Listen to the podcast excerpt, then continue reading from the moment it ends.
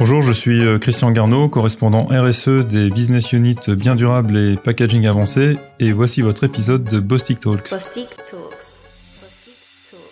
Cela fait trois ans que je travaille chez Bostik au sein des opérations. Euh, il m'a été donné d'évoluer dans les quatre business units de Bostik, donc actuellement sur un poste de, de directeur des opérations euh, mondiales euh, pour ces deux business units que sont Durable Goods et, et Advanced Packaging. J'étais également euh, dans les opérations. hein. Depuis que j'ai commencé ma carrière professionnelle, je travaille dans les dans les opérations. Tout d'abord dans une société métallurgique, dans la production euh, au sein de la compagnie euh, Pont-à-Mousson, et ensuite en tant que directeur d'usine au sein d'une une entreprise de fabrication des bouteilles en verre. Ce que j'aime dans mon travail chez Bostik, je pense que ce sont d'abord les valeurs que je retrouve au sein de, de notre entreprise, et parmi lesquelles je citerai la solidarité, l'esprit d'entrepreneuriat et l'autonomie ou la ou l'esprit également de performance que je retrouve au sein de au sein de Bostik et qui correspondent tout à fait à mes valeurs euh, et euh, la raison pour laquelle euh, je peux m'investir professionnellement. Une définition de la durabilité euh, pour moi euh, serait de manière euh, déjà très générale de réaliser notre activité avec le moins d'impact possible sur l'environnement et dans le respect également des, personnes, que ce soit les personnes au sein de Bostik ou, les parties prenantes extérieures à Bostik.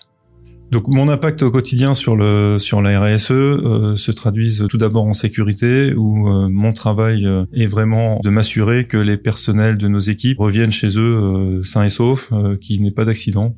C'est notre premier sujet au sein de, de nos business units. Ensuite, d'un point de vue environnemental, le fait que l'on cherche la performance industrielle ou l'excellence opérationnelle sont pour moi tout à fait compatibles avec les, objectifs euh, que l'on peut se fixer dans le cadre de cette RSE, puisque euh, à travers l'excellence opérationnelle, on cherche à produire mieux, c'est-à-dire en consommant moins de matières premières, en consommant moins d'énergie fossile et avec un meilleur coût. Et tout ça, pour moi, rejoint tout à fait la définition que j'ai pu donner de, de la RSE. Au quotidien, euh, mon objectif, c'est la recherche de performance industrielle.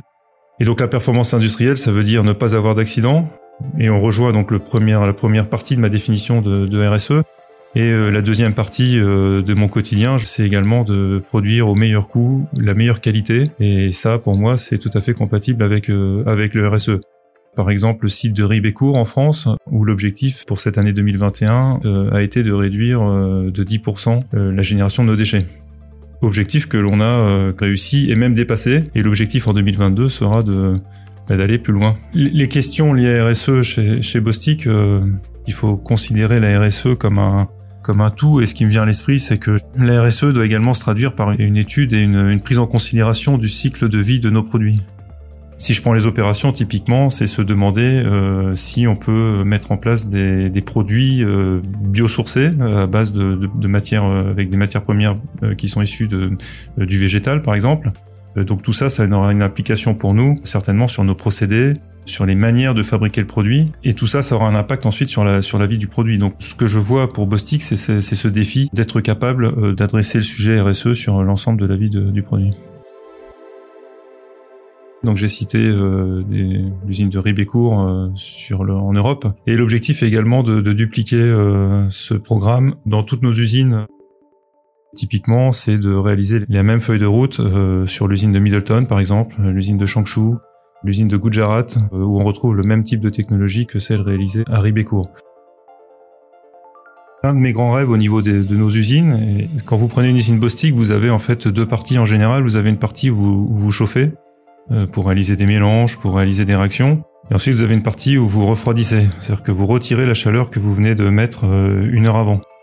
L'objectif, ce serait de pouvoir récupérer la chaleur. hein. Quand je dis qu'on refroidit les produits, ce serait de pouvoir récupérer la chaleur et de pouvoir la réinjecter pour euh, pour chauffer le mélange suivant. L'idéal, ce serait ça, c'est de, pouvoir transférer cette chaleur qu'on retire et pouvoir la remettre euh, au niveau des au niveau des mélanges. Mon rêve, d'un point de vue sociétal, ce serait qu'on euh, arrive à avoir une société peut-être plus euh, raisonnée en termes de consommation de, biens et de produits.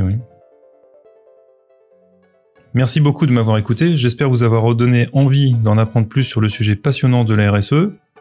Dans le prochain épisode, vous rencontrerez un correspondant ou une correspondante RSE qui vous expliquera ce qui se passe dans sa BU, d'un point de vue RSE évidemment. J'espère que vous apprécierez le reste de la série. Au revoir.